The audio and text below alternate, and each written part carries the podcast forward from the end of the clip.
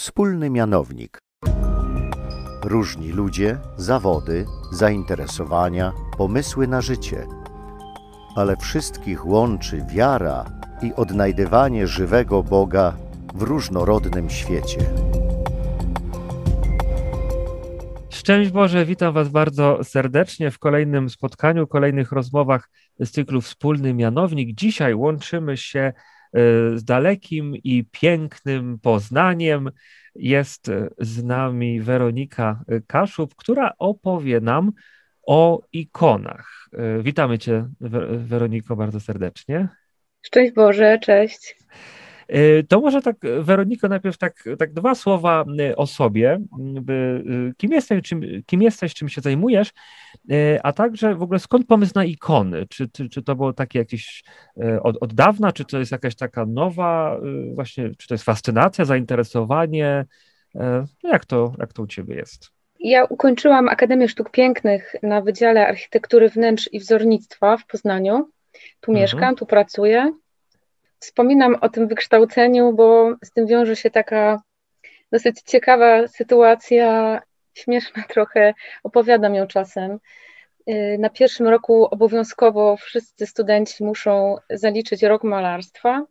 Ja, ja sobie chyba dobrze radziłam nawet, ale mhm. tak mnie jakoś y, to doświadczenie odstraszyło w ogóle od pędzli, że postanowiłam w życiu nie malować. Aha tak, ale... A co, a co było takiego strasznego w tym, że, że można się pobrudzić?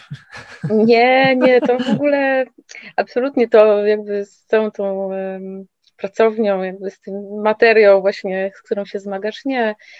Ja nie do końca potrafiłam zrozumieć komunikaty profesorów, jakoś to wsparcie też współkolegów było dosyć takie na różnym poziomie.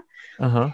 E, I raczej nie wiem, czy doświadczyłeś tego na różnych etapach twojej edukacji, tak jak współbracia, coś tam z twojego roku czy wyższego. Wyobraź sobie moment, kiedy rozpoczyna Aha. się nowa martwa natura, wchodzisz do pracowni i wszystko jest już obstawione i nie ma szans, żebyś się dostał do tego widoku. Sztalugi absolutnie A, tak, tak, tak całej, y, w, całej, w całej pracowni już są rozstawione, ludzie tam już nie spali rano, szli tylko żeby się ustawić, żeby mieć dobry widok i ja nie miałam tego refleksu chyba, wiesz, ja nie potrafiłam zrozumieć, jak to działa i raz hmm. nawet wylądowałam na korytarzu i malowałam korytarz po prostu w, w ramach protestu. Ale nie, no to jest taki trochę żart, nie? Taka śmieszna y, anegdota. Okej, okay, czyli Weronika mhm. nie lubi malarstwa, e, tak. kończy architekturę wnętrz i co dalej? Tak. Przez wiele lat po studiach pracowałam w zawodzie i w 2015 roku rozpoczęłam kurs y, malowania ikon pod okiem poznańskich jezuitów, dokładnie w pracowni działań twórczych. I muszę przyznać, że poszłam za taką intuicją, takim zauważeniem o sobie samej, że ja wyczekuję tych spotkań, że nie mogę się y, tych, y, ponieważ zajęcia odbywały się raz w tygodniu, nie mogłam się doczekać tego momentu, a na samych zajęciach czułam się tak, jakby to, jakby to mnie pochłaniało bez reszty, frapowało, ciekawiło, bolało też, no bo jak zmagałam się ze swoją nieumiejętnością, mimo jakiejś mhm. tam wprawy, powiedzmy, y, pochodzącej właśnie z, z czasów studiów, i ym, tak jak spojrzałabym na swoje życie, to moje zainteresowanie tylko rosło. To znaczy, po tych kursach zaczęłam współpracować z ojcami jezuitami, prowadzić taką pracownię otwartą, że każdy mógł przyjść i pracować nad swoimi tematami. Nie byłam jeszcze wtedy osobą prowadzącą temat, tylko jakby takim administratorem pomieszczenia, mhm. jak coś tak można tak nazwać.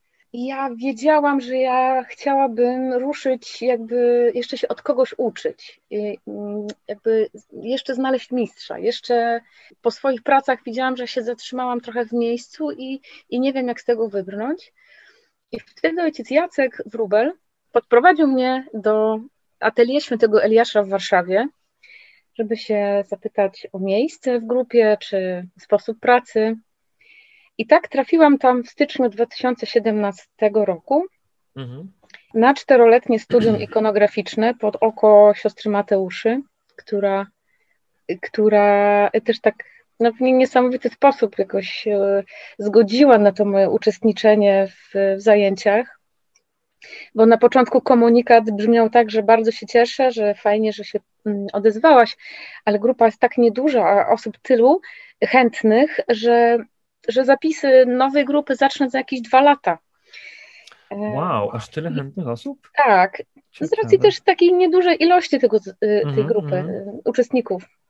I mówię w pełnej zgodzie, że ja to rozumiem, ja poczekam. Ale miesiąc później się okazało, że dwie osoby zrezygnowały z takiej grupy sobotniej, do której mogłam dołączyć. Zaczęłam tam dojeżdżać. W tym roku, w czerwcu, chcę obronić dyplom, bo właśnie minęło ponad 4 lata, kiedy dojeżdżam do Warszawy i pracujemy wspólnie. Także w jakimś momencie czułam, że bardzo moje serce jest w, w tym działaniu mhm. i że dotychczasowa praca napełnia mnie poczuciem bezsensu. Myślę, że to nie jest obce, to poczucie y, ludziom, którzy zmagają się właśnie z takim jakby z takim problemem, że chcieliby zaryzykować, robić coś, do czego serce rwie, a trochę strach zerwać z czymś, co jest pewne, stabilne, znane, już tam opanowane.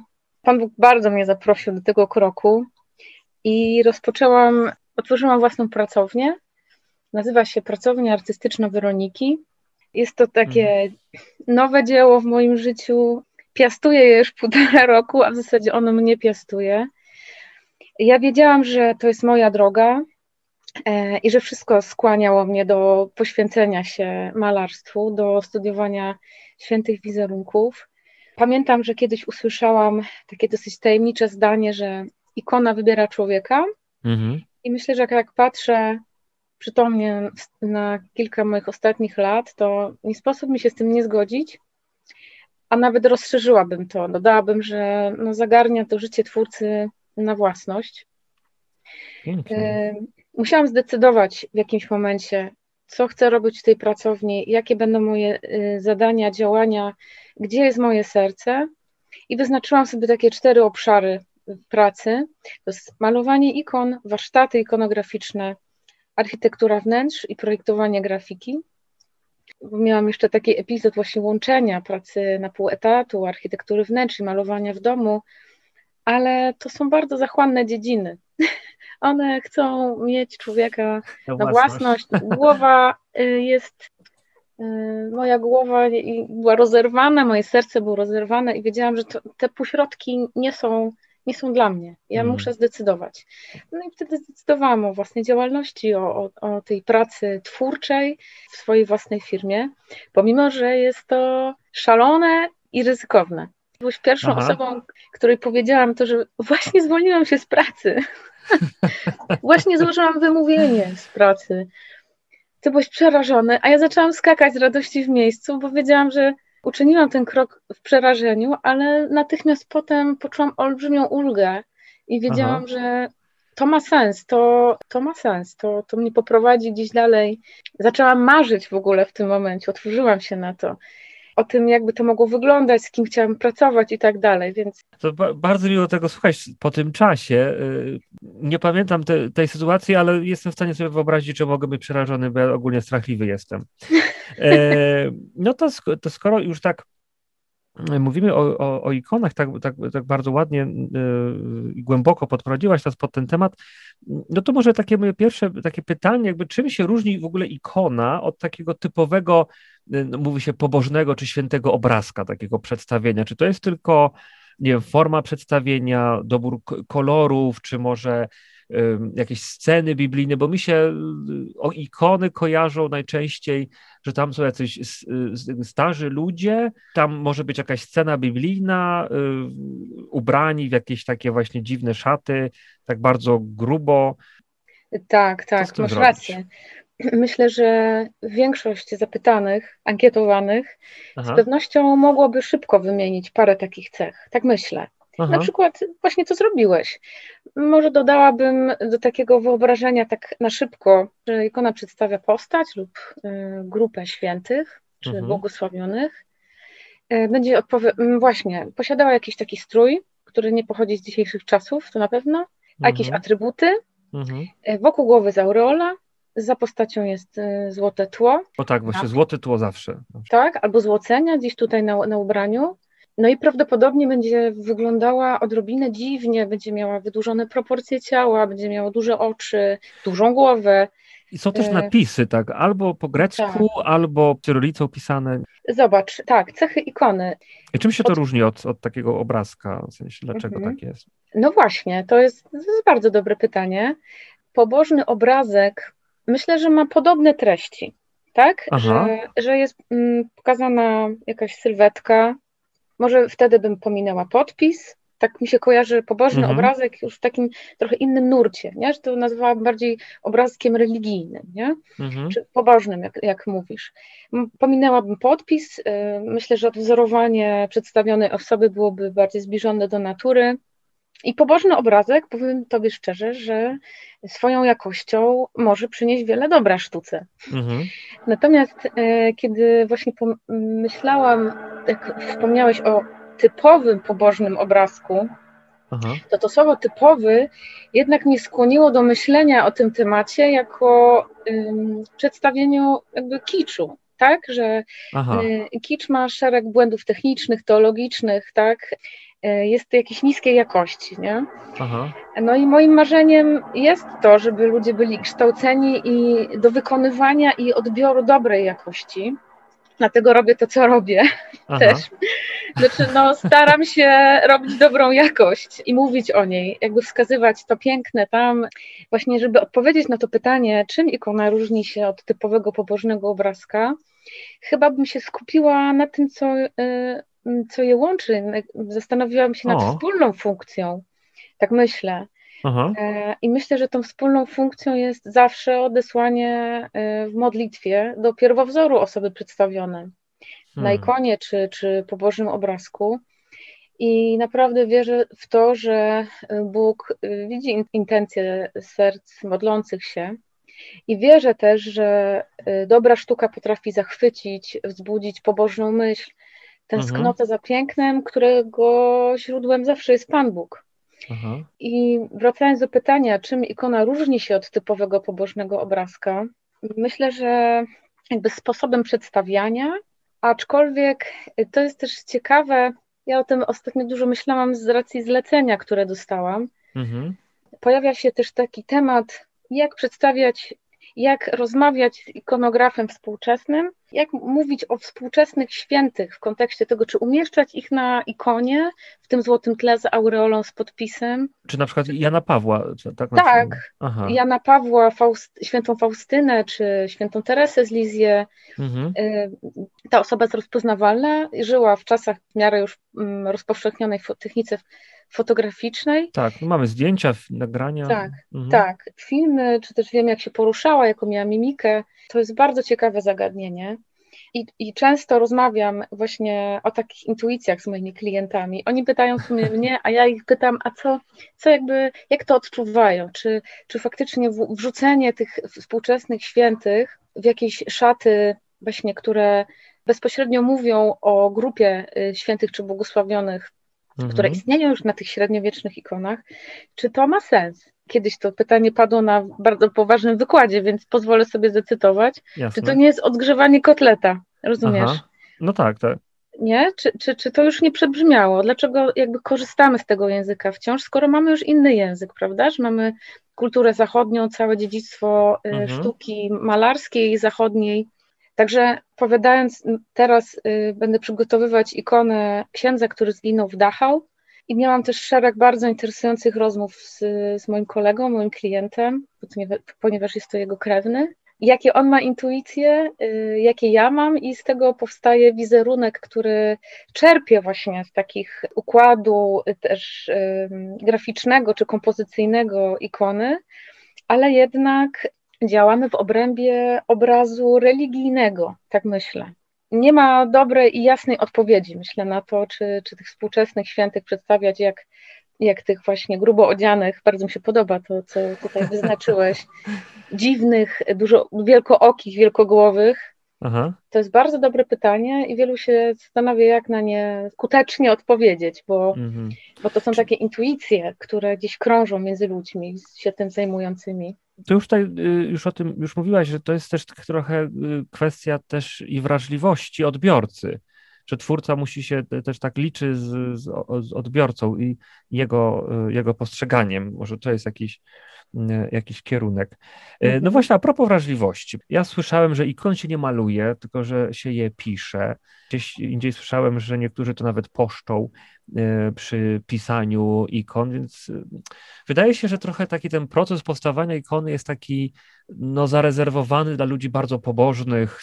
No właśnie, czy, czy to jest aż tak, e, czy ty pościsz przy właśnie malowaniu, pisaniu ikon? Tak gdybyś mogła dwa zdania powiedzieć. Dwa zdania. No, symboliczne. Takie pytanie. To było pytanie kombo. Kombo. No to wybierz trzy elementy. Zapytałeś mnie, czy ikonę się pisze, czy maluje. Mhm.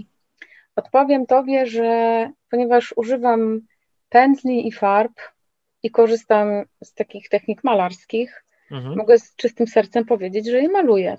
Mówi się, e, że, się- że się ikony pisze z takiego, z takiego powodu, że w języku rosyjskim nie istnieje czasownik malować. I na przykład Rosjanin by powiedział, że obraz Bitwa pod Grunwaldem został napisany przez Jana Matejkę. Aha. E, Napisany. Jakby on nie ma na myśli to, że Jan Matejko wziął pióro, długopis, nie wiem, tusz i wykonał obraz pisząc, czy wziął, używał pędzla jakby pisząc e, Mhm. nim. To jest jakby taka kalka językowa, która świetnie się ma, funkcjonuje. Jest bardzo nośne na pewno. To, tak. Tak, tak, tak, ale na pewno też jest bardzo popularne. Ja najczęściej mówię, że je maluję. Mhm. Natomiast osobie, czy tak w ogóle o, ty, o, o, o osobie, która to robi, mówię malarz ikon, ikonograf, to w takim telegraficznym skrócie. Aha. Jeżeli ktoś mówi mi, że ja piszę, a nie maluję, to ja się z tym zgadzam, bo ostatecznie jakby korzystając z tego, z tej tradycji myślenia o tym, no nie uważam, że jest to coś jakby niestosownego, że, że ja maluję czy piszę bardziej. Aha. Nie? Aha. nie ma w tym jakiejś niestosowności. I na pewno nigdy nie obrażę się, jak ktoś powie mi, Że jesteś pis y, pisarką ikon. nie, nie, nie. mm, Bo pojawia się taka nieśmiałość w ludziach i się pytają, czy mnie nie urażą, jak powiedzą, że maluję. Bo Aha. pisanie to jest coś bardziej mistycznego niż malowanie. Aha. No tak, tak, właśnie. Ja myślę zawsze wtedy, uspokajam, mówię, absolutnie spokojnie, ja maluję, maluję, tak. To jest moja odpowiedź i nikt mnie nie urazi czymś takim, to, to na pewno. Aczkolwiek wzruszająca jest ta nieśmiałość, to, to też jest.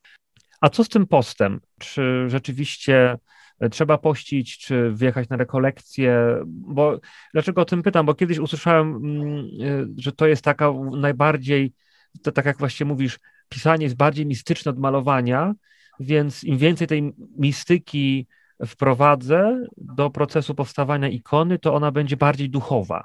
Czy to jest właściwe rozumowanie? Pytam Mhm. też tak, y, jeżeli by ktoś z naszych słuchaczy zastanawiał się nad, nad ikonami, to żeby miał taką, e, taką podpowiedź, czy aż tak bardzo ten proces jest pochłaniający na tak wielu e, poziomach.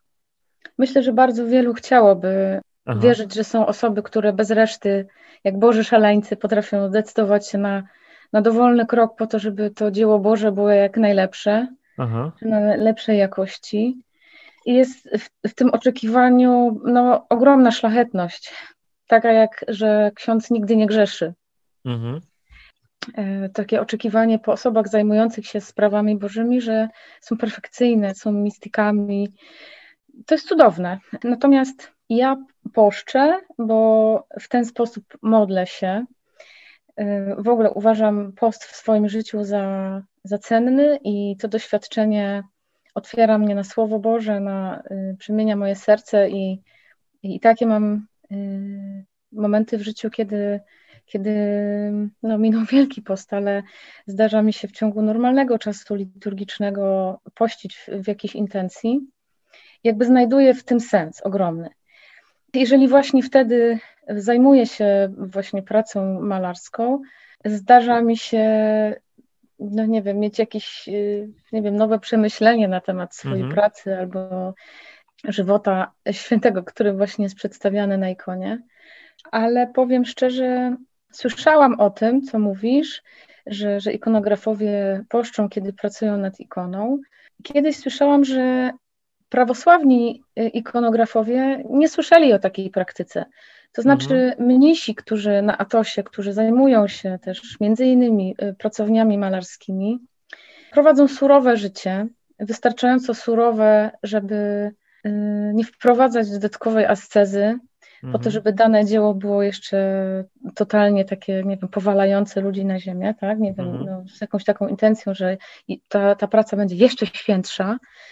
I na pewno by powiedzieli, że jeżeli by rozmalowywali właśnie cerkiew, to nie mogą sobie pozwolić na osłabienie organizmu, bo jest to praca ogromnie obciążająca, wymagająca bardzo dobrej kondycji fizycznej, bo, bo mm, praca taka łączy się z tym, że na mokrym tynku trzeba rozmalować wszystko w określonej ilości czasu.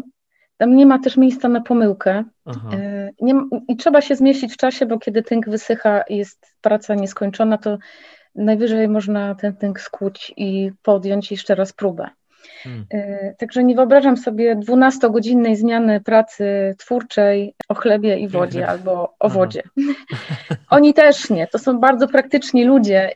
Z tego, co słyszałam, bo nie, nie poznałam mnichów e, atowskich, ale z tego, co, co obserwuję, to są, to są praktyczni ludzie, którzy, którzy stąpają mocno po ziemi i jednocześnie są w sprawach bożych. Także no i to jest święty, to jest ten, który stąpa mocno po ziemi, y, po ziemi, na której chodził, chodził Pan Jezus i tak. choć myśli o sprawach bożych, ale nie, nie ma głowy w chmurach. To jest tak. Y, tak. człowiek święty najbardziej świadomy tego no, dzieła stworzenia, w którym no, no, no, no Pan Bóg działa. Tak, y, tak, to tak. teraz moje ulubione pytanie, zacytuję samego siebie. Masowo wyprodukowana ikona w foliowym opakowaniu z przyklejoną ceną i kupiona na straganie w Częstochowie. Czy i jak można do takiej ikony dołożyć głębie? Czy jak ktoś kupi taką ikonę, załóżmy, mhm. na jakimś mm, odpuście i mm, przyniesie, przyniesie do domu, czy to jest po tym y, wywiadzie, gdzie tak, no tutaj tak dużo było o głębi, y, czy, czy, czy, no, czy z taką ikoną coś da się zrobić, prawda? Czy ona jest, czy to jest tylko bardziej taki obrazek, który no, służy może jako dekoracja, ale do modlitwy mhm. to już mniej. No, bardzo złożone pytanie, bardzo ciekawe. Mam taką intuicję wobec tego pytania, że jeżeli ta pamiątka, bo to jest ten obrazek masowy, tak, o którym wspominasz, to jest suwenir. Jeżeli ta pamiątka ma mnie odesłać do wspomnienia mojego spotkania z Matką Bożą w obrazie, mhm. w cudownym obrazie w Częstochowie, to może być e, dowolny też przedmiot, tak? Czy dowolny, do, o dowolny wizerunek, czy to wyprodukowany w Chinach za pół grosza, czy, czy zamówiony o ikonografa. Mówisz o dokładaniu głębi. Ja tu się trochę boję, że dokładanie głębi się wiąże trochę z niemodnym dzisiaj słowem, z takim bałwochwal, z bałwochwalstwem, że Aha. ja teraz, jeżeli wydam więcej pieniędzy na ikonę, to moja modlitwa będzie bardziej skuteczna, czy będzie bardziej wysłuchana. Będzie bardziej mhm. wysłuchana, że ja będę mhm. wtedy lepsza. Tak, tak, tak. Co prawda można uznać to, ponieważ mówiłam przed chwilą o poście i też daję jałmużnę i też uważam to za y, taki też dyscyplinę serca mm, i portfela, y, że idzie to razem i ja to naprawdę korzystam z takiego właśnie, z takiej intuicji Kościoła, z takiego wyznaczenia. Więc można na przykład w ten sposób jakby jałmużnę przekazać, tak, że, że przekazuję i kupuję w tym momencie jakieś, e, jakieś dobre dzieło. Więc faktycznie może to jakby e, dołożyć mojemu sercu jakieś, e, jakiegoś, znaczy może rozwinąć mnie w takim myśleniu. Mhm. Czy dokładam głębie do obrazka masowego? Mhm. I co by tu zrobić, żeby, ono był, żeby on był bardziej święty? I, I, nie wiem, czy, czy też się zastanawiałeś nad tą odpowiedzią, jestem ciekawa, co myślisz. Powiem uczciwie, że tak jak wspomniałam wcześniej, boli mnie masowe rozpowszechnianie tak niedbałej jakości wizerunków, Aha. E, bo one powinny być przygotowywane do kultu z, z największą starannością, że powinny mhm. odsyłać do piękna, do stwórcy. I ta mhm. dołożona głębia, o której mówisz, tak też mam taką myśl, że to jest dołożone staranie. troska o oddanie czci przez jakość pracy artysty. Że to jest takie uczciwe spojrzenie na to, dlaczego obrazy, w, powiem na przykład w Rzymie, tak, że, że mhm. zachwycający jest Rzym i zabytki y, malarstwa w kościołach są olśniewające i po to one były przygotowywane przez setki lat, y, przez wielu artystów, byli zatrudnieni świetni architekci, po to, by oddać chwałę Bogu. To jest sens liturgii, sens mhm. tego, tego zmysłowego odbioru liturgii. I ja też dziś widzę w tym sens. Y, te obrazki, one powinny być jak najlepsze. To, że one są mm, w różnej jakości, Aha. prawda, że możemy się na straganie spotkać naprawdę z, z różną jakością, to nawet czasem jest całkiem nawet zgrabna jakość. Też się zastanawiałam, jaka jest różnica między takim obrazeczkiem, a tą ikoną zrobioną na zamówienie. Myślę, że też ta dołożona głębia, jakby powiedziałabym tutaj inaczej, takie sformułowanie, e, że wartość dodana. Mhm. Na przykład w przypadku współpracy z ikonografem, to może być po prostu kontakt z tą żywą osobą, z człowiekiem, z twórcą, z jego historią, jego warsztatem, jego zmaganiem, jego życiem modlitewnym. Mhm. I że jeżeli prosimy artystę o, o wykonanie pracy, to liczymy na to, że ją starannie wykona, że przemyśli ten projekt, że on będzie ze mną w, w kontakcie, będziemy współpracować. I jakby tą wartość dodaną pracy cenię, jako taką, jako taką też mało dostępną w kontekście kupowania masowej ikonki. Mhm. Że to jest coś, co, co ma jakby skłonić do jakiejś refleksji, jakiejś takiej radości, nie? że może, może, możemy tak rozmawiać z artystą. Gorzej, jeżeli właśnie mówimy o tej dołożonej głębi ikony za sztabkę złota, jako o takiej skuteczniejszej, lepszej. Tu bym się mhm. o to mhm. bała, nie? Że, że to jest taki trochę bałwochwalcze. Nie wiem, co o tym sądzisz. Zgadzam się z Tobą. Znaczy, y, uważam, że wszystko, co się wiąże z, z, kultem, z oddawaniem chwały Bogu, powinno być dobrze wykonane, przygotowane, staranne, no bo to jest też takie, no, no bo jak my ludzie możemy no, chwałę Bogu oddać, to między innymi przez to, że się staramy, że, że podchodzimy e, przede wszystkim e, na poważnie, e, na serio i myślę, no nie jest poważnym podejście, że właśnie zamówię drogą ikonę i postawię i ta ikona ma mnie teraz zbawiać, bo ona kosztowała jakieś, jakieś duże, duże pieniądze. Mhm. A skoro już właśnie o ikonie porozmawiamy, to w drugiej części naszego wywiadu popatrzymy na ikonę, którą Weroniko wybrałaś dla nas i porozmawiamy sobie o symbolice, o tym, co na tej ikonie się znajduje. Zapraszamy e, do drugiej części naszego wywiadu. Korbielowskie rozmowy w Radiu Widok.